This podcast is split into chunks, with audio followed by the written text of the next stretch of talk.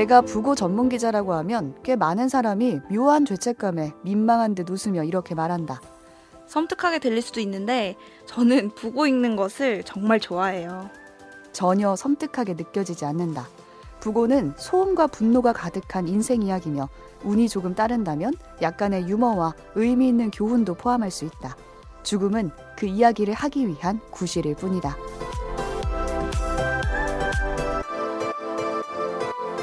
오늘 뭐 볼까 고민하는 분들을 위한 취향 추천 팟캐스트 책플릭스. 이번 에피소드는 제임스 해거티의 책 그렇게 인생은 이야기가 된다 속 한 구절로 시작합니다.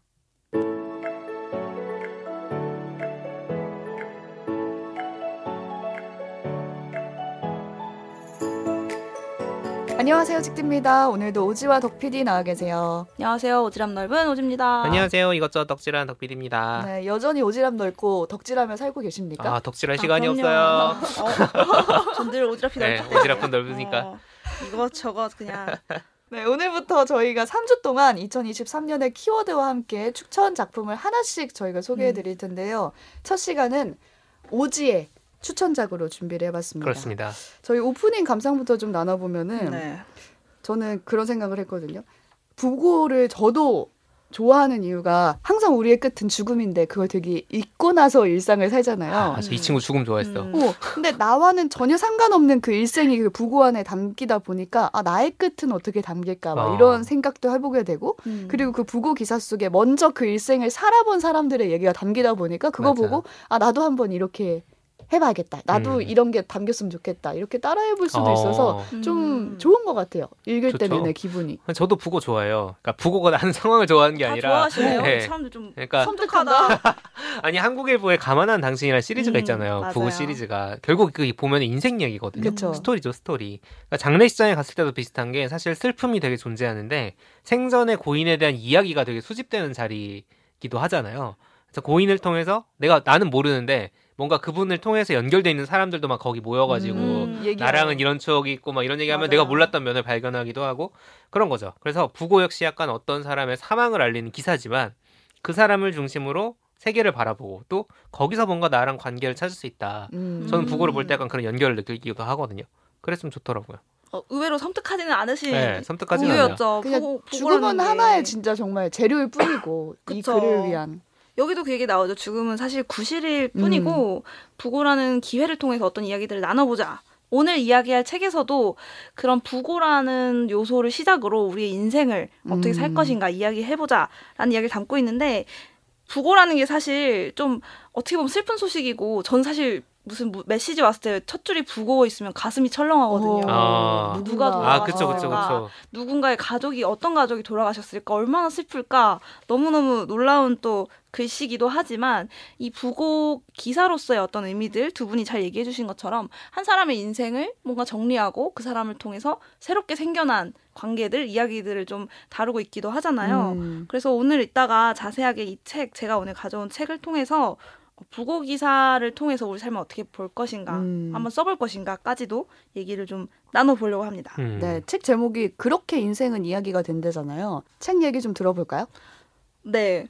부고는 사실 두 가지 의미로 볼 수 있을 것 같아요. 이 책에서도 이렇게 소개를 하고 있고 단순한 어떤 사망 공고의 의미도 있죠. 사실은 몇 월 며칠 어떤 사람이 어디에서 별세했다. 음. 이거를 간단하게 빠르게 소식을 전하는 말 그대로 고 알리는 소식인 동시에 고인이 살아생전에 이뤘던 성취나 이야기들을 후세의 사람들 또 알지 못하는 수많은 사람들에게 남기는 어떤 조금 더 풍성한 이야기로서 음. 조금 길고 어떤 의미가 있는 깊이가 있는 그런 글을 또 부고라는 장르로서 의미를 그쵸. 가지기도 하는 것 같아요. 그래서 이 책에서는 이 책에서 주로 다루고 있는 부고는 두 번째 의미, 조금 음. 더 깊이 들어가는 어떤 인생 이야기로서의 부고를 이야기를 하고 있어요.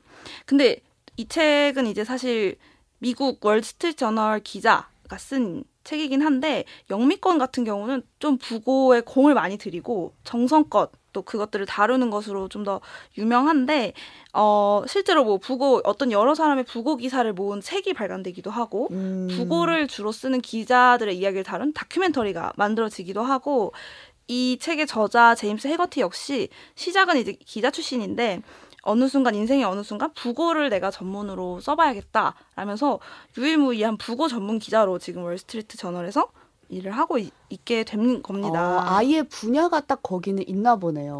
미국 같은 경우는 특히 부고가 좀 발달할 수 있는 문화인 게 지역 일간지가 많이 발달을 아. 했잖아요. 우리나라보다도 지역의 신문들이 좀 더 많이 읽히고 또 영향력을 가지기 때문에 누군가가 사망하고 또 그 사망한 사람의 삶에 대한 이야기들이 조금 더 자세하게 쓰여질 수 있는 음. 환경인 것 같기도 음. 합니다. 그래서 이 기자 같은 사람들이 미국에는 굉장히 많이 있다고 하고 실제로 이 자- 저자도 천 편이 넘는 부고 기사를 작성을 했다고 해요. 그러면서 유명한 사람뿐만이 아니라 우리에게 잘 알려지진 않았지만 어떤 그 삶 속의 흥, 흥미로운 이야기나 우리가 좀 생각해봐야 될 교훈을 가진 사람들 평범하지만 그럼에도 그 삶을 평범하지 않게 또 다루는 그런 기사들도 많이 쓴 걸로 유명. 어, 유명한 유명한 네. 사람만 담긴 게 아니네요. 그렇죠. 오. 우리 오. 같은 무 사람들도 이 부고 기사의 주인공이 얼마든지 될 수 있다라는 음. 게이 사람의 생각이고 그렇기 때문에 모든 사람의 인생은 한 편의 책이 될 만큼의 이야기거리를 담고 있다라는 생각에서 이 음. 책도 음. 쓰여지게 됩니다. 그렇죠. 지난 에피소드에서 저희가 시선으로부터 댓글 달아주신 분도 계시긴 한데 제가 이전에 시선으로부터 에피소드를 저희가 녹음할 때 사실 부고 기사를 한번 음. 이야기한 맞아요, 적이 적 있습니다. 있어요. 그때 제가 어딘가에서 강의를 듣고 좋은 부고 기사는 생전에 작성되기 시작한다라는 맞아요. 메시지를 어, 소개해드린 적이 있었거든요.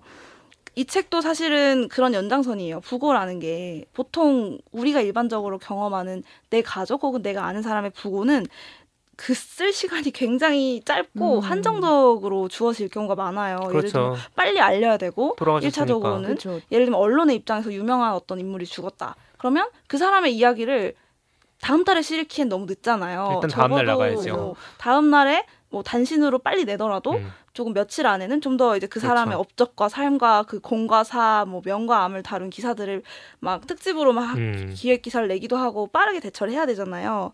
그래서 미리 정리되지 않고 미리 생각해보지 않았다면 좋은 부고 기사가 나오기 어렵겠다는 생각도 오, 들더라고요. 그렇죠. 그래서 어, 내 부고 기사는 어떻게 써야 되지? 또 음. 누가 써줄까?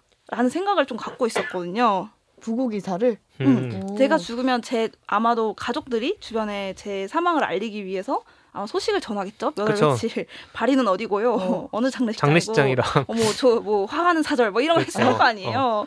근데 그거 말고 아까 말한 그 두 번째 의미 좀 더 풍성한 이야기로서의 부고를 아, 누군가 작성할 수 있을까? 내가 마음에 들까? 음. 그러니까 중요한 어, 건 이미, 이미 자기 없는데 마음에 무슨 네 들까? 마음에 들어. 고치기 작성해야 돼? 아, 내가 어. 적어놓지 않으면 이거 내 마음에 안 들어서 그- 그러니까 진짜, 진짜 짜증나겠다. 고쳐줄 수도 없고. 갑자기 막 그런 생각이 들면서 아 이거 한번 써봐야겠다 이 생각이 들, 아, 들었거든요. 내가 나의 부고를 어, 내가 미리 초고라도 써놔야지. 어. 아니면 최소한 그런 생각 아니 하잖아요. 근데 우리는 그걸 유언이라고 부르기로 하잖아요. 이게 아, 유언장에 써놔야겠다. 이 글을 열어라. 이렇게 세상에 공개할 때요 어. 요 버전으로 그렇죠. 해라. 우리가 마치 약간 그런 생각 하잖아요. 내가 만약 지금 죽으면 내 방에 다이어리는 어디 그치. 숨겨놨어야 되는데 불 어, 태웠어야 맞아, 되는데 맞아, 맞아. 어. 무슨 SNS 계정 뭐는 지웠어야 되는데 이런 것들을 약간 정리를 하고 싶은 마음이 맞아요. 들잖아요. 이런 나에 대한 이야기도 내가 직접 편집할 수 있다면 얼마나 좋을까 이런 생각에서 아, 대체 이 부고 전문 기자가 부고에 대해서 할 얘기는 뭘까 하고 꺼내 들었던 책인데요. 보통 부고는 제가 방금 처음 생각했던 것처럼 사후에 그러니까 내 삶이 다 음. 끝나고 이미 다 결론이 난 다음에 쓰는 이야기라는 생각을 흔히들 하시잖아요. 음. 근데 사실 부고를 쓰- 미리 내가 내 부고를 쓰는 거 혹은 쓰지 않더라도 어떤 내용을 쓸지 생각만 하는 것 자체로도 앞으로 좀 어떻게 살아야 되겠다라는 아이디어를 주는 것 같더라고요. 어. 좀좀더 자세하게 얘기를 드려보면, 그러니까 내 부고의 글에 이제 개요를 짤 거 아니에요? 어떻게 자라왔고 삶에서 어떤 목표를 가지고 나아갔으며 어떤 성취를 이뤘고 그다음에 그분이 남긴 교훈은 이런 것들이다. 단락별로 어떤 내용을 써볼까? 또 분위기는 어떻게 써야 될까? 너무 진지하면 나랑 안 어울리지 않을까? 음. 또 너무 유머러스하면 너무 가볍지 않을까? 막 이런 분위기들 그런 것들을 막 생- 상상해 보는 것만으로도 어 무언가를 편집하고 정리를 하다 보면서 내 삶이 어느 방향, 방향으로 좀 가면 좋겠다라는 좀 생각이 살짝 들어요. 이 책에서도 이런 문구가 나와요. 만일 내 부고가 나의 삶을 어느 정도 솔직하게 표현한다면 나는 어떤 사람으로 보일까? 혹시라도 그 모습이 마음에 들지 않는다면 내 인생 이야기를 고쳤으면 된다. 아직 늦지 않았다. 음. 이런 음. 문구가 나옵니다. 아직 죽지 아, 않았으니 지금 지금 너 죽으면은 이러이런 식으로 쓰일 거니까 네 인생 이렇게 규정당한다. 어, 이기적으로 그렇게 그가 갔습니다. 어. 이렇게 가기 전에 남긴 거 하나 없이. 아직 시간이 있어요, 여러분. 아직 기회가 있습니다. 이야기를 고쳐 쓸 수 있는 수정해달라고 할 수 있는 기회가 있는 거예요. 내 자신한테. 아 이대로 가다가는 내가 어떤 사람으로 기록되겠다, 기억되겠다라는 생각을 하는 것 자체만으로 글을 안 써도 그 생각 자체만으로도 어, 조금 내 부고 속에서 다른 사람이 이 글을 읽고 상상하는 나의 모습은 이런 모습이었으면 좋겠다. 그렇다면 내가 이런 방향으로 살아야겠죠? 그래야 어. 그런 글이 남게 되니까 역으로 야 이거는 약간 음. 어 인생이 무대인데. 좀 쫄리죠. 약간 혼자 열심히 살 때 내가 그러니까 그런 관찰 카메라 속 연예인이 된 그러니까 것처럼 그러니까. 마치 그런 느낌이 될 수도 있겠네요. 하지만 그게 자기한테 좋을 수도 있다는 거죠. 그렇죠. 내가 그쵸. 원하는 방향일 수 음. 있죠. 그래서 좀 동기부여가 되기도 하면서 우리가 송구영신이라는 시리즈로 이 짧은 그렇죠. 이 시리즈를 음. 시작을 했는데 어 뭔가 내 삶을 사실 정리하고 또 기록하고 또 어떤 것들을 삶의 소위 정신적 유산이죠 그런 것들을 남길 것인가 그리고 어 내가 이 세상에서의 삶이 좀 끝나더라도 내가 남긴 어떤 생각들 보이지 않는 그런 것들이 또 살아가게 할 수 있는 그런 도구로서 이 부고가 쓰인다라고 하면 이거를 조금 사이즈를 막 줄여서 한 해로 줄여본다면 음. 올한 해 2023년을 좀 정리하면서 어 그냥 죽어버린 그 시간을 너무 애도하는 데만 그치지 말고 음. 좀 그 순간에 어떤 행복한 추억들이 있었고 2023년 동안 또 그 해의 시간들이 나한테 어떤 것들을 남겼는지 정리해서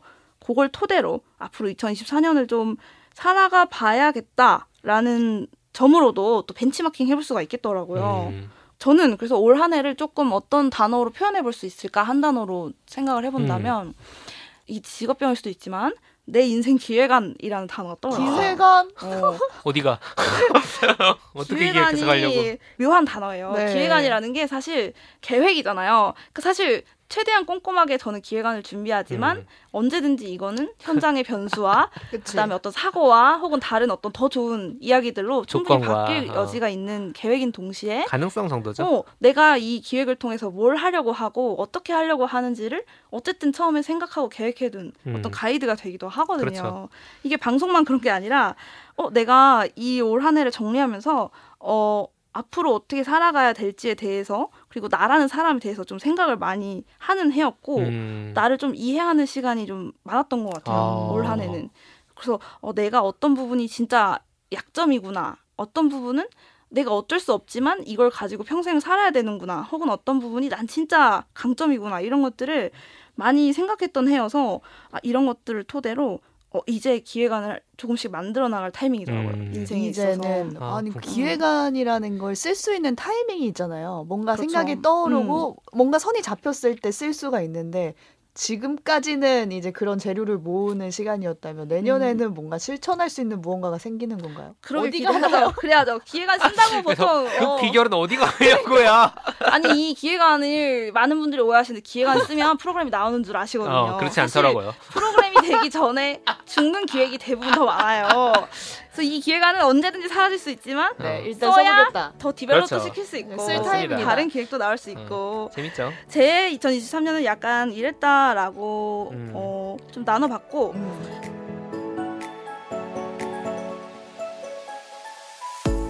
저는 개인적으로 어, 좀 서툴더라도 몰래 몰래 블로그에라도 써봐야겠다. 써야지. 아, 나의 부분. 아니, 어, 아니 내 연말마다 유언장 쓰라는 그 팁 같은 게 똑같은 있었어. 거예요, 그런 똑같은 정말. 거라. 정말 유언이랑 이 책에서 사실 유언이라는 단어를 쓰진 않, 어. 좀 구분을 짓긴 해요. 어. 유언장은 어떤 아, 뭐. 경제적인 어, 그러니까 부분, 그거 말고. 법률적인 어. 이걸 다 제외하고 내 스토리. 내 삶에 대한 이야기들, 그 남기고 싶은 이야기들을 직접 쓰는 게 제일 잘 쓸 수 있는 방법이라는 그렇지. 주장을 아. 해요. 물론 이제 부모님에 대한 이야기, 친구에 대한 이야기를 써보고 음. 싶을 수도 있지만 자신의 부고를 써본다는 일은 그렇게 찝찝한 이야기는 아니라는 음, 거거든요. 아직 살아 있으니까 그리고. 네, 고칠 기회도 얼마든지 있고 기회가 수정할 수 있습니다. 그래서 두 분도 이런 이야기를 듣다 보면 좀 쓰고 싶어지지 않으세요? 지금 머릿속으로 계속 혼자 그치. 생각하고 있어요. 아 내 인생 이대로 좋은가? 어, 아 이, 이대로 써도 공개할 수어 있는 이대로. 쓸 수 있는가? 뭘 어. 빼야 하나. 그렇죠. 그래서 약간 아, 어떤 내용을 쓰지? 라고 시작하면 되게 어려운 게 아, 이런 게 별로 없는 것 같은 거예요. 제가 내 인생이 뭐라고 내가 부고 기사까지 그러니까 연예인이라거나 유명한 어... 떤 정치적으로 혹은 사회적으로 거물이 아닌데 신문에 실릴 정도로 유명한 사람이 아닌데 내 인생 부고 기사를 왜 쓰지? 누가 가, 가 족들 몇 명 말고는 누가 읽으라고 쓰지? 라고 생각할 수 있잖아요. 음. 약간 좀 그리고 쓰려고 하면 또 머쓱한 거예요. 내 자랑 같고 내가 이런 그치. 상을 받았고요. 내가 이런 대학을 갔고요. 직장에서 혹은 상상으로 쓰더라도 내가 먼 훗날 예를 들면 뭐 이 회사의 어떤 포지션까지 갔다가 멋지게 은퇴했다. 뭐 이런 걸 적는다 상상해 보세요. 그리고 그거를 누가 읽을 거냐고. 누구한테 보여줄 그러니까 거야. 타겟이 없는데 어. 뭐라고 써야 될지 약간. 그 읽으라 하기도 모르겠어요. 미안해. 재미없지 않을까? 내 인생 이야기 다른 사람의 인생 이야기 읽는 게 또 재미가 없을 수가 있잖아요. 그래서 아, 내 글을 잘 쓰는 사람도 아니고 대필 작가 쓸 것도 아니고 내가 무슨 회고록을 쓴다 막 너무 좀좀 음. 좀 저는 머쓱하고 어렵게 생각이 됐는데 이 책은 사실 부고라는 것 자체에 대해 얘기할 뿐만 아니라 좀 실질적인 이야기들도 어. 조언을 좀 해줘요. 음, 어떻게 어, 써라. 어떻게 시작해야 할 것인가. 어. 또그 과정에서 어떤 형식들이 이 좋을 것인가 뭐 결론은 이제 형식에 구애받지 마라인 음. 거예요. 음. 녹취를 그쵸, 그쵸. 해도 되고 인터뷰를 한 다음에 풀었어도 되고 구체적인 질문들 인터뷰에 누군가의 부고를 쓸 때 인터뷰로 사용하면 조, 유용한 질문들 꼭 음. 물어봐야 될 요소들 좋다. 그 질문들을 스스로에게도 해볼 수 있으니까 그런 유용한 질문들과 또 어떤 단락 구성 그러니까 꼭 연대 순으로 해야 할 필요도 없고 음. 꼭 그렇다고 주제별로 카테고리별로 성장 과정, 직업 이렇게 음. 나눌 필요도 없고 여러 가지 사례들을 보여주면서 어, 이 부고 기사라는 게 자기가 원하는 어떤 방식에 따라서 이렇게 이렇게나 다양하게 충분히 재미있게 쓸 수 있다라는 어떤 진짜 구체적인 팁들도 음. 주고 있습니다. 어, 저는 이 부분이 되게 재밌었거든요. 마치 부고 기사에는 보통 신문 기사에는 명감 이런 게 있긴 하지만 보통은 좋게 써주잖아요. 그렇죠. 너무 욕하진 않죠. 조금 좀 너무 참시하지 미워... 않지요. 어, 그렇지, 그렇지. 좀, 좀 미안하잖아요. 어. 아니, 굳이 뭐 그렇게까지 음. 이런 말을 듣고 또 미화되기도 하고 음. 실제로는 굉장히 악행을 저질렀지만 음. 사망했다는 이유만으로 악, 미화시키기도 하는데 맞아요. 얼마 전에 헬리 어. 키신저가 어. 그랬죠. 헨리 키신저 같은 어. 경우는 실제로 부고 기사가 어. 신문 기사 8면에 실려 걸쳐서 소개가 됐대요. 초반에는 한 이 두세 페이지 정도에 걸쳐서 단신 처리가 됐다면 음.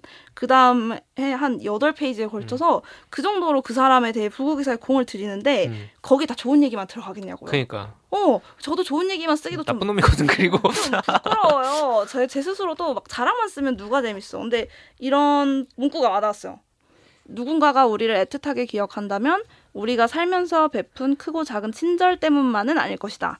가족과 친구는 우리의 별난 성격, 이상한 습관, 실패한 목표, 당황스러운 행동, 집착, 기벽, 고집마저 소중히 여길 것이다. 음. 누군가 장례식에 갔을 때 그런 그 사람을 떠올리면서 되게 따뜻해지는 순간들이 있는데 그쵸. 그게 꼭 잘한 일 얘기만 하는 게 어. 아니라 음. 아걔 진짜 웃겼어 어. 걔는 꼭 그러더라 이런 꼭 지랄 받았어 어, 이러면서 있잖아요 어. 걔는 왜 컵을 먹었으면 한 번을 안 씻어 뭐 예를 들면 어. 진짜 작은 일들이라도 맞아, 맞아. 그래 맞아 맞아 걔는 그래 아니면 실패한 거 걔가 뭐 하려다가 그걸 두고두고 아쉬워했는데 결국은 잘 됐지 그냥 어. 그런 작은 기억들 그게 꼭 좋은 게 아니더라도 우습거나 좀 사소하거나 부정적인 것들일지라도 그런 이야기들이 나, 결국 내가 어떤 사람인지를 잘 보여줄 수 있다면 부고 기사에 굉장히 좋은 재료가 된다라는 음. 거예요. 저는 이 부분도 굉장히 큰 뭐랄까 위안이 됐어요. 아, 음. 이 글을 멋지고 좋은 이야기들로 안 머쓱하게 채울 방법이 있을까 했는데 그게 아니다. 부고는 그냥 내 삶이 어땠는지를 좀 잘 보여주는 게 가장 중요하다라는 조언이었죠. 그래서 이 책에는 실제로 자기가 썼던 기사나 자기가 모은 그런 부고 기사들의 사례를 많이 보여주거든요. 그래서 제가 두 분께 미리 사실 좀 부탁을 드렸어요. 어, 각자 내 부고 기사 쓴다면 어. 다 쓰는 건 너무 오래 걸리고 힘드니까 한 맨 앞부분 조금만 한번 초고 그러니까 이게 완 우리는 수정할 기회가 얼마든지 있으니까 그렇죠. 초고를 한번 써보도록 음. 부탁을 미리 드렸어요. 아니 그러면 미리 이런 팁들을 좀 알려주고 그러니까. 부탁을 했어야지. 밑도 없이 부고 기사 한 달씩 써보라고 해가지고 얘기를 듣다 보니 어. 내가 어. 잘못 써왔잖아요. 어려움을 느껴보시라고 얼마나 막막한가. 하지만 이 책을 통해서 조금은 쉬워지길 바라는 마음에서 어. 일단은 어렵더라도 그 시작을 한번 어떻게 하셨는지 좀 나눠봤으면 좋을 것 같아요. 써왔어요 혹시? 저도 써왔죠. 아, 좋아, 좋아, 좋아. 제일 마지막에 들어봅시다. 마지막에 공개하는 어. 건가? 어. 이 책을 읽은 자는 뭔가 그렇지. 다르게 써왔는지. 기분다. 되게 부담되네. 어, 다시 쓰고 싶다. 자, 우리 모두 초고라는 점을 잘 그렇죠, 네. 열심히 생각해 아 여러분도. 편하게 써보시라고 저희가 네. 이렇게 써온 거예요, 사실. 네. 엉망으로. 네. 한번 들어볼까요? 네. 아, 사전 설명 좀 해도 되나요? 아, 네. 아니 일단 듣고 하자. 듣고. 어, 듣고 피드백을 하자고. 저는 듣고 듣고 하겠습니다. 일단 들어보겠습니다. 아, 듣고요? 아, 너무 창피한데? 먼저 해요. 아, 저부터 할게요. 아 이거 맨 먼저 해야 돼. 들어보세요. 한 다섯 문장 됩니다. 어린 시절 그는 감나무 몇 그루가 있는 외갓집에 놀러 가는 걸 좋아했다. 여름날 평상 위에 뒹굴거리고 있노라면 외숙모가 시원한 수박을 들고 나왔고 그는 나이 차이가 좀 나는 사촌 형들과 씨 멀리 뱉기 시합을 하며 놀곤 했다. 그러던 어느 날 고등학생이던 형이 10살도 되지 않은 그에게 물었다. 너는 커서 뭐가 될래? 그의 답은 특이했다. 나는 책 읽는 사람이 될 거야. 오. 오. 자 이게 맥락이 있어요. 어, 이 사람 같은데? 어, 설명해 보세요. 맥락이 있어요. 여기까지 선문단인데 이제 실제 실제 있었던 일이 뭐냐 이거 궁금하잖아요. 왜 음. 갑자기 일곱 여덟 살밖에 안 된 아니, 좀 애가 되게 그려졌어요, 잘. 오, 그러니까요. 형이 이걸 일단 왜 물어봤냐 여기부터 주- 시작하는데 그쵸. 제가 이거 장례식장에서 들은 얘기예요. 심지어 어머. 그 형이 어렸을 때 아 그 형이 돌아가신 건 아, 아니고 네. 예. 또 저희 큰 어른이 돌아가셨을 때 장례식장에서 들은 얘기인데 이 형이 어렸을 때 우리 아빠가 저희 아빠가 네. 형한테 야 너 커서 뭐가 될래라고 물어봤다는 거예요. 친했어요 가족끼리. 그랬더니 형이 훌륭한 사람이 될 거야라고 대답을 했다는 거야. 음. 그리고 우리 아빠가 장난기가 돌아가지고 훌륭한 사람이 뭔데? 라고 물어봐가지고 이제 소위 말하는 갈군 거죠. 돈을 많이 벌면 훌륭한 사람이냐, 뭐 높은 자리 가면 훌륭한 아, 사람이냐. 어렵게 하네. 그러니까 이, 이 형이. 이제 약간 앙심을 품은 거야. 앙심을 품고 이걸 내가 복수하겠다. 라는 생각으로 이제 제가 이제 일곱 여덟 살 돼가지고 말이 좀 통할 때가 되니까 물어본 거예요. 그래가지고 오, 황당하잖아요. 대답이 책 읽는 사람이 될 거라고 하니까. 그래서 형이 저한테 물어봤대요. 책만 읽으면 돈은 누가 벌어? 라고 했다는 거야. 그 형 고등학생이었거든요. 그 물음에 이제 제가 뭐라 그랬냐 어린 제가 돈은 여자가 버는 거야. 오, 어머. 정말 잘 진짜, 어, 들어주네요. 진짜 일곱, 여덟 살 때. 왜냐? 근데 이 얘기를 장례식장에 듣던 분들 다빵 터진 게 어. 그때 저희 아빠가 대학원생이었어요. 아. 엄마가 돈을 벌고 있었거든. 아, 그러니까, 봤구나 그. 네. 보고 어린, 자랐구나. 어린 나의 세계에서는 엄마가 가장이야. 어. 음. 그러니까 어, 돈 여자가 버는 거 아니야? 아빠는 책 아빠는 읽고 책 읽는 엄마는 사람이야. 난 그렇게 살 거야. 그쵸. 그래서 저는 어. 이 얘기를 나중에 듣고 아, 아, 어릴 때 책. 좋아하긴 했어요. 네. 근데 이제 제 인생에서 되게 중요한 게 책 읽는 행위이기도 했고 음. 그래가지고 이거를 천문단으로 해서 얘가 책을 읽으면서 어떻게 살았다를 쭉 쓰면 되지 않을까 어. 라는 생각이 들었습니다. 아, 매를 먼저 맞을 걸. 어. 망했어. 아 되게 네. 잘 감성적이면서도 어 되게 개성 있고 어, 그러네. 잘 써. 아니, 이런 에피소드가 아닌데, 있었다. 어 되게 재밌게 들었거든요. 어, 흥미롭고. 먼저 먼저라 그랬지? 어, 내거 재미 없는데. 일단 들어봅시다. 일단 어, 내거 들어봅시다. 너무 뻔한데 어떡하지? 아. 부고. 제목 야 장례식장 나오는 거 아니야? 어디 어디. 장례식장 하지 말고 평생을 행복하게 살고자 다른 한편에선 부단히 노력했던 책디가 누군가에겐 가장 큰 행복이라 불리며 세상을 떠났습니다. 여기까지만 하겠습니다. 왜? 아 왜? 그가 남긴 행복을 나눠받은 이들은 장례식장에 참석해 행복이란 글자를 보면 책디가 떠오를 것 같다며 웃음 지어 보았습니다. 이렇게 적었는데 어. 이걸 왜 했냐면 제가 네. 결혼 기념일에 4주년 때 받은 그 꽃이 있었는데 꽃에 어. 이렇게 써 음. 있었어요. 행복한 4년을 함께 해준 나의 가장 큰 행복에게. 어, 아. 이런 글이 있었거든요. 그가 곧 행복이다. 행복의 이유나. 네, 어. 그냥 누군가에게 가장 큰 행복이 어. 되는 존재구나 내가. 어. 약간 이런 뜻으로 저는 받아들였거든요. 그렇죠. 네. 근데 나 역시 그런 말을 듣고 있는 내가 너무 행복하다. 음. 라는 생각을 했고 올해를 뒤돌아보면은 저는 취미 부자라는 얘기를 되게 많이 듣는데 아, 도자기 맞아요. 만들죠 네, 지금은. 되게 어, 그리고 그 전에는 제가 바뀌어. 보컬 트레이 닝을 맞아요, 하고 맞아요. 아, 맞아. 재봉틀도 하고 아 맞아요. 되게 뭘 했었고. 많은 거래요. 근데 그 취미를 다 오래 못 하고 그만두는 이유가 어 이걸 하는데 아 이게 뭔가 행복하지 않네. 이게 가는 게 아. 나한테 짐이네. 아. 이게 어 느 순간 들 때가 일이네. 있거든요. 어. 어. 이거 너무 스트레스 받네. 근데 이러려고 내가 하는 게 아닌데. 그쵸. 이런 생각이 들면 저는 그만두거든요. 그래서 저는 뭔가 삶 자체가 되게 마음이 진심으로 동해야지만 사람이 가는 거예요. 음. 그렇지 않으면 또 멈추게 되고 그게 어쩌면 내가 스스로 행복하려고 하는 걸 놓지 않는구나. 그리고 음. 다른 사람한테 음. 행복을 주는 것도 굉장히 내 스스로 되게 행복하게 생각하는구나 해, 어. 해가지고 되게 뻔하지만 행복이란 글자가 내 부고 안에는 좀 들어갔으면 좋겠다. 어. 행복한 유념하십시오. 되겠네요. 네. 네, 라는 음. 생각으로 담아봤는데 창피하네요. 아이 그쵸. 자기가 그런 얘기 하려면 창피하지 뭐. 그런 건 이해하지만. 아, 원래 우지 아니 원래 부고는 내가 없을 때 읽는 거야. 맞아요. 내가 나 어, 내 내가 나- 아 그리고 약간 그 말을 처음 해준 사람, 너는 나의 행복 그 자체다라는. 음. 이야기를 처음 해준 사람은 다른 사람은 그 속뜻을까지는 몰라도 음. 그 글을 읽으면 추억이 확 떠오르면서 더 감동이 될 것 같아요. 아는 그렇죠. 사람이 만약에 이거를 듣는다면 자 그렇습니다. 네, 자 오지의 이제 차례입니다. 자 이제 공부한 사람 네, 버전 봅시다. 책을 읽고 부담되네. 오지의 부담되지만 이 책의 답안? 교훈은 부담을 느끼지 말고 아, 일단 그렇지. 시작해라. 아하. 서툴러도 시작해라. 글을 잘 쓰지 못해 시작해라. 이제 밑밥을 한 세 번 깔고 자주 길을 헤맸지만 언제나 신나게 앞으로 나아가던 사람, 넘어진 사람은 일으켜 세워주며 함께 걸으려 했던 따뜻한 이웃 오지의 해가 지고 말았습니다. 시간 약속에 유독 약했던 그는 이제 영원의 시간에 살게 되어 마음이 조금 편하겠네요. 이렇게 시작하려. 어 음. 이거 약간 그거 죽고 같다. 제, 제 부고 지금 내주세요. 아, 이렇게 하지 마시고 평범하게 내주세요.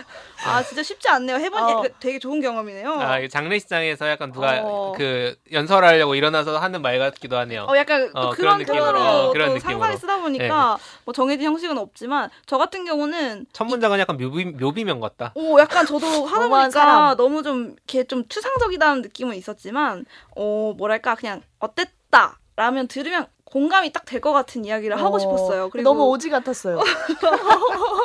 제가 좀 길을 잘 헤매요 인생에서 그리고 집중력이 약해서 막 자주 산만하지만 그래도 항상 신나게 뭔가 해보려던 그런 이미지를 담으려고 했고 기억했을 때 그런 모습들이 사람들이 장례식에서 이 얘기를 듣는다 혹은 신문에서 이 기사를 읽는다 하면 나를 아는 사람들 떠올릴 것 같았어요 내 아. 모습을 저는 아. 완전 떠올렸어요. 그 어. 시간 약속이 약했다고 했잖아요. 아. 매번 어, 이제 시간 뼈를 가라. 약속에 어, 아 잊었다. 뭐 어. 까먹었어. 내가 방금 빨리 갈게. 막 이런 어, 맞아요. 모습이 생각이 나면서. 떠. 어. 그래서 되게 그거에 스트레스를 살면서 정말 많이 받았지만 어 동시에 이제는 그거에서부터 자유로워졌고 그게 여기서 얘기하고 싶었던 건 뭐냐면 그 약점이라고 해서 부고에 들어가지 못하는 건 아니다. 그렇죠. 어, 네. 칭찬받을 일만 늦는 거. 그래 그건 니가 진짜 못했고 잘못했어 시간 약속 못 지킨 거. 아 근데 그게 어떤 나의 특징이 된 채로 난 죽었잖아요. 그럼 이것들을 얘기해주는 것도 좋겠다라는 또 음. 작은 시도였고 이 뒷부분은 이제 뭔가 꼭 어떤 사람이었나 보다도 어떤 걸 깨달았다. 이제 이게 우리가 계속 글을 써나간다면 음. 뭐 그 다음에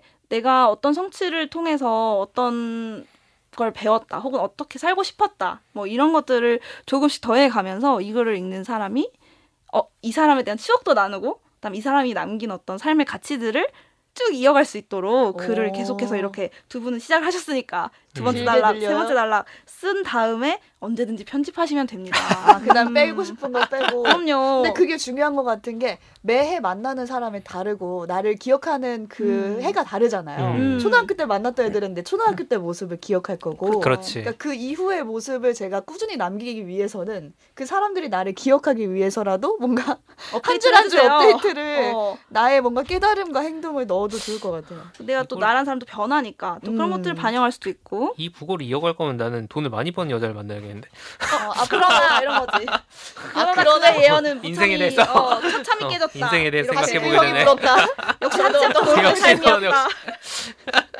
그래서 이 부고라는 걸 조금은 가볍게 좀 이렇게 느껴보셨으면 좋을 것 같고 저는 사실 뭐 이제 이렇게 글의 어떤 시작을 열었다면 어떤 것들을 넣을까 이제 내가 자랑하고 싶은 것들 그다음 내가 사랑하는 사람들에 대한 이야기들을 넣고 싶겠지만 내가 어떤 사람이었는지를 입체적으로 좀 조금 보여줄 수 있는 작은 에피소드들도 굉장히 좋은 재료라고 아까 이제 이야기를 잠시 음. 드렸어요.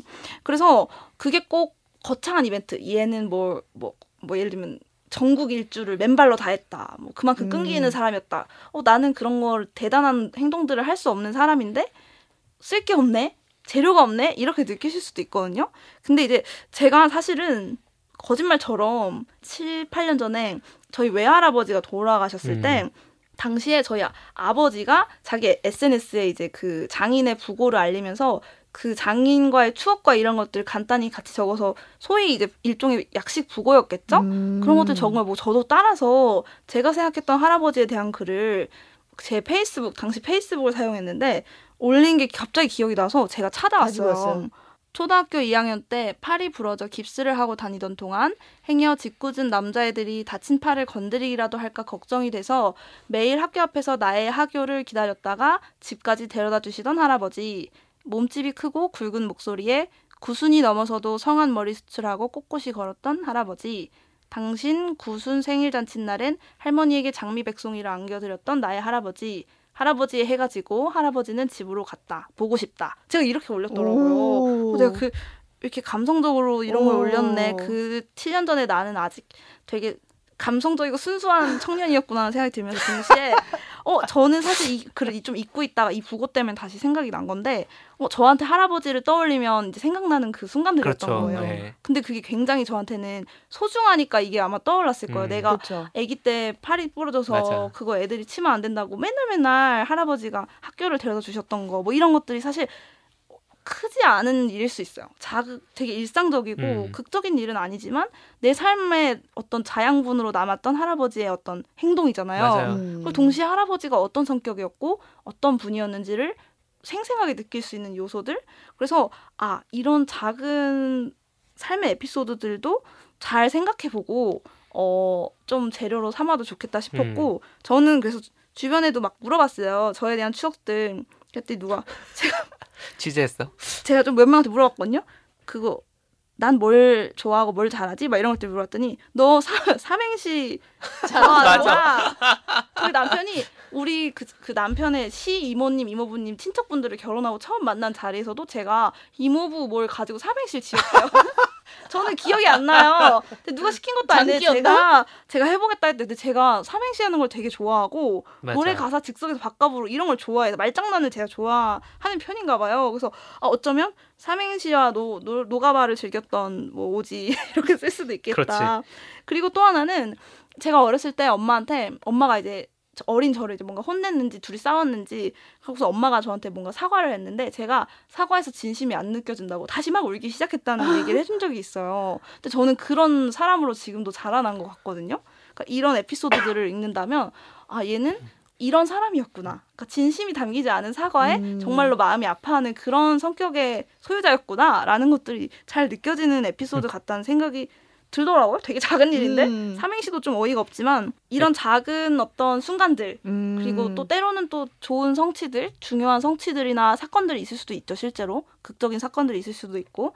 이런 것들을 뭐 담는 시도들, 그걸 통해서 내 삶에 어떤 의미를 주었는가, 내가 느낀 건 뭔가, 이런 것들을 조금씩 담아 본다면 이 기록들이 모이고 모여서 이제 좋은 부고 기사를 쓸 수 있게 되는 거죠. 어, 취재를 좀 주변에 해야겠네요. 좋죠, 네. 그리고 제가 주변에 뭘 했나 최근에 이런 그렇지. 걸좀 되돌아보게 됐어요. 어, 음. 나를 반성하게 되는구나. 이제 반성해야 돼요. 수정할 기회가 있기 때문에.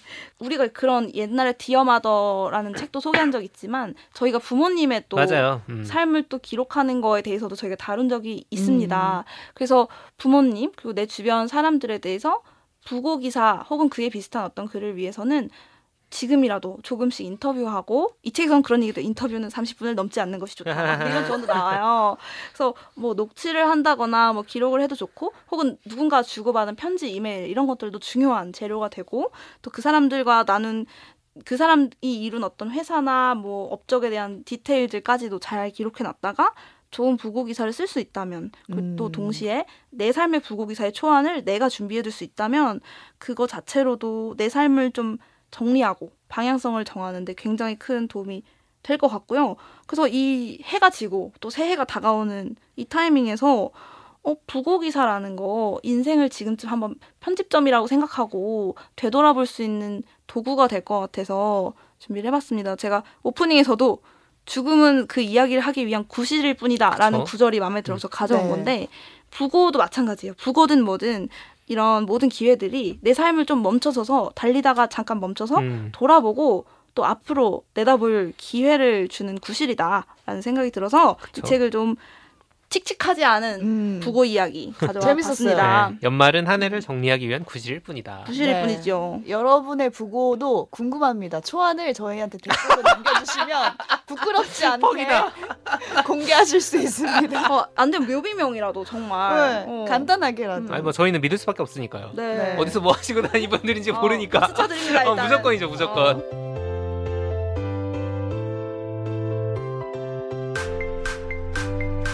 오늘 뭐 볼까 고민하는 분들을 위한 취향 추천 팟캐스트 책플릭스 지금까지 제임스 해거티의 책 그렇게 인생은 이야기가 된다로 얘기 나눠봤습니다.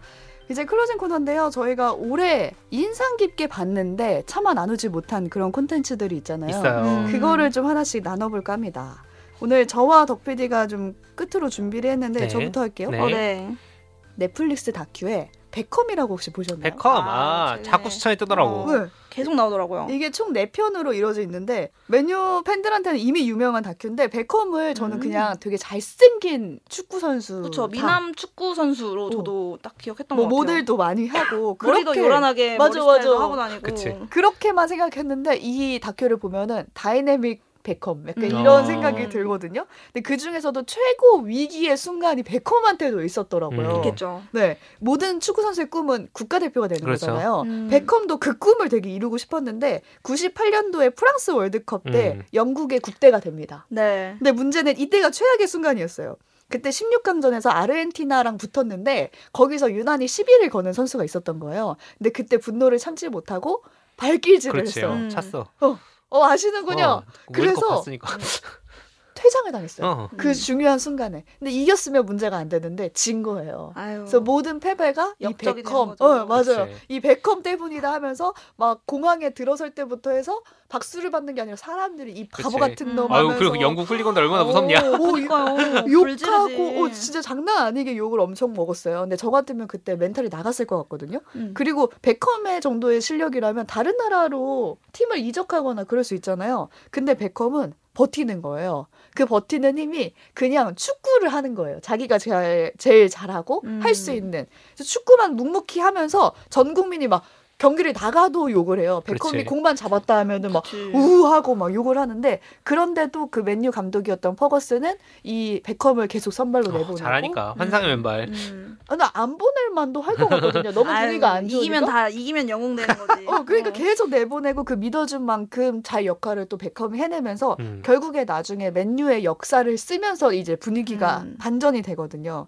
근데 저는 이 최악의 상황을 버텨내는 베컴을 보면서 한 선배가 생각이 났는데 회사를 다니다 보면 우리도 그만두고 싶을 때가 있지 않습니까? 위기는 순간순간 오죠. 네. 아침 9시, 뭐 오후 6시 사이에 계속 오죠. 정말 아 이건 아닌데 라는 생각이 들 때가 있잖아요. 근데 그 선배는 그 말을 했어요.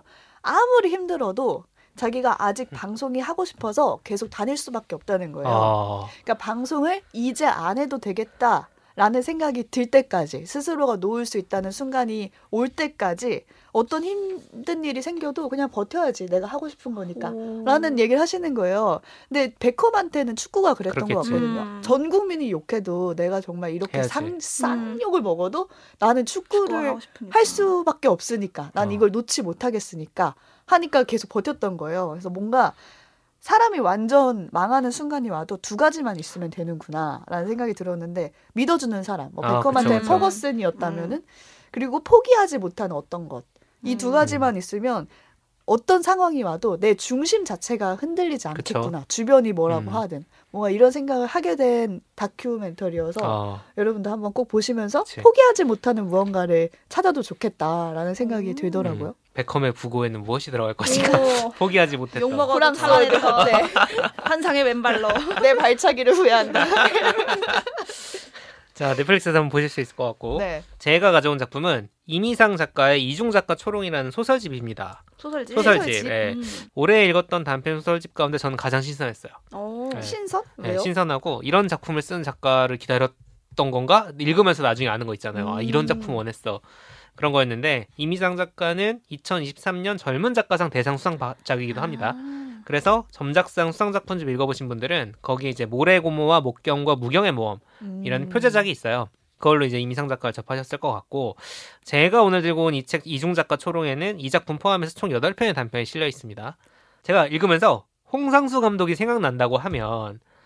양쪽에서 싫어할 것 같은데 아, 뭐 어떤 얘기, 네. 어떤 그 면에서 느낌적 그럴지가 느낌, 어. 궁금한 거예요. 이야기의 음. 느낌이나 그건 완전 달라요. 다른데 음. 뭔가 장르가 비슷하다고 해야 되나? 약간 그런 느낌이 좀 음. 있었어요. 어떤 식이냐면 어, 운동권 출신인 부부가 딸을 낳았는데 명문대를 보내느니 마느니 하는데 막 이게 뭐 막 위선이다 이런 걸 떠나서 막 그걸 하기 위해서 막 자기 존심 굽히는 막 짠함 이런 것도 막 겪기도 하고 내적 갈등을 겪었다가 막 아무튼 그 복잡한 것들을 되게 잘 그리는 심리 묘사에 되게 능한 아. 작가고 예를 들어 딸 인생이 좀 일반적인 사회 경로에서 벗어나거든요. 그걸 막 걱정도 했다가 정당화도 했다가 뭔가 약간 병들어 있는데 또 건강해. 이, 이 묘한 이, 이 지점들. 아, 어렵다. 예, 어렵죠. 네. 이 줄타는 감정의 소용들을 되게 잘 그려요. 어. 어떤 대상도 되게 입체적으로 그린 편이고 이런 문장이 있어요. 자기 아내에 대한 묘사입니다. 운동권들끼리 결혼했어요. 자, 그 친구 아내를 그 친구라고 불러. 동지니까. 어, 동지니까. 그 친구 예전에 정말 멋졌죠. 결기가 있었다고나 할까? 나는 존경할 수 있는 여자랑 결혼했어요. 이런 얘기를 막 해요. 근데 그 뒤에 뭐가 나오냐? 그러나 역시 애엄마가 돼서 그럴까요? 이제 관점이 쥐똥만큼 좁죠. 오. 이걸 이런 인물들을 계속 그려내는 거예요. 근데 여성 캐릭터는 그런 무조건 그 좋게 그냥 그것도 아니야. 음. 이런 이중성 같은 것들을 계속 보여주면서 복잡하게 가는. 그러니까 이 방금 나온 문장은 여성을 존경하는 듯 싶다가 혐오로 후려치는 음. 방식이잖아요. 이런 것들을 기가 막히게 집어내가지고 여러 캐릭터들을 만들어냅니다. 여덟 편 전체는 아니지만 그리고 여기 나온 인물이 저기서 나오기도 해요. 음. 연결돼 있어. 이 둘 사이에서 나온 딸이 다른 작품의 주인공이고 막 이러기도 아, 하거든요. 재밌어요. 진짜 하나를 다 읽어야 네, 되네요. 제- 쭉 읽으면 되게 재밌어요. 여성 문제를 전면에서 다룬 소설이 많긴 한데 되게 뻔하지 않아요. 우리가 기- 음. 우리가 말- 저 요즘 되게 많이 읽는 그런 류의 작품이라기보다는 약간 슈팅 스타 먹는 것처럼 작품마다 톡톡 튀는 게 있고 음. 되게 센 얘기도 많아요. 10대들이 성문제라거나 살인 범죄 막 이런 것들도 있고 그러니까 약간 막 되게 페이지가 쉽게 넘어가는 쉽게 음. 읽히는 스타일은 아니지만 엄청 어렵지도 않아요. 음. 그래서 적당한 자극이 혹시 필요하다라고 하면은 한번 들어보셔도 좋은 소설집이었습니다. 어, 막 눈에 그려지는 게 네. 마치 영상으로 본 듯한 생생한 이야기여가지고 되게 호기심이 아, 가네요. 이거 재밌어요. 음. 네. 네, 한번 읽어보시면 좋겠고 청취자 네. 여러분도 오늘 방송 오랜만에 저희가 찾아온 거라서 궁금하신 점이나 아니면 감상 이런 거 저희한테 댓글로 남겨주시면 살펴보겠습니다. 저희는 다음 주 금요일에 새로운 에피소드로 또 돌아오겠습니다. 청취해주신 여러분 고맙습니다. 감사합니다. 감사합니다.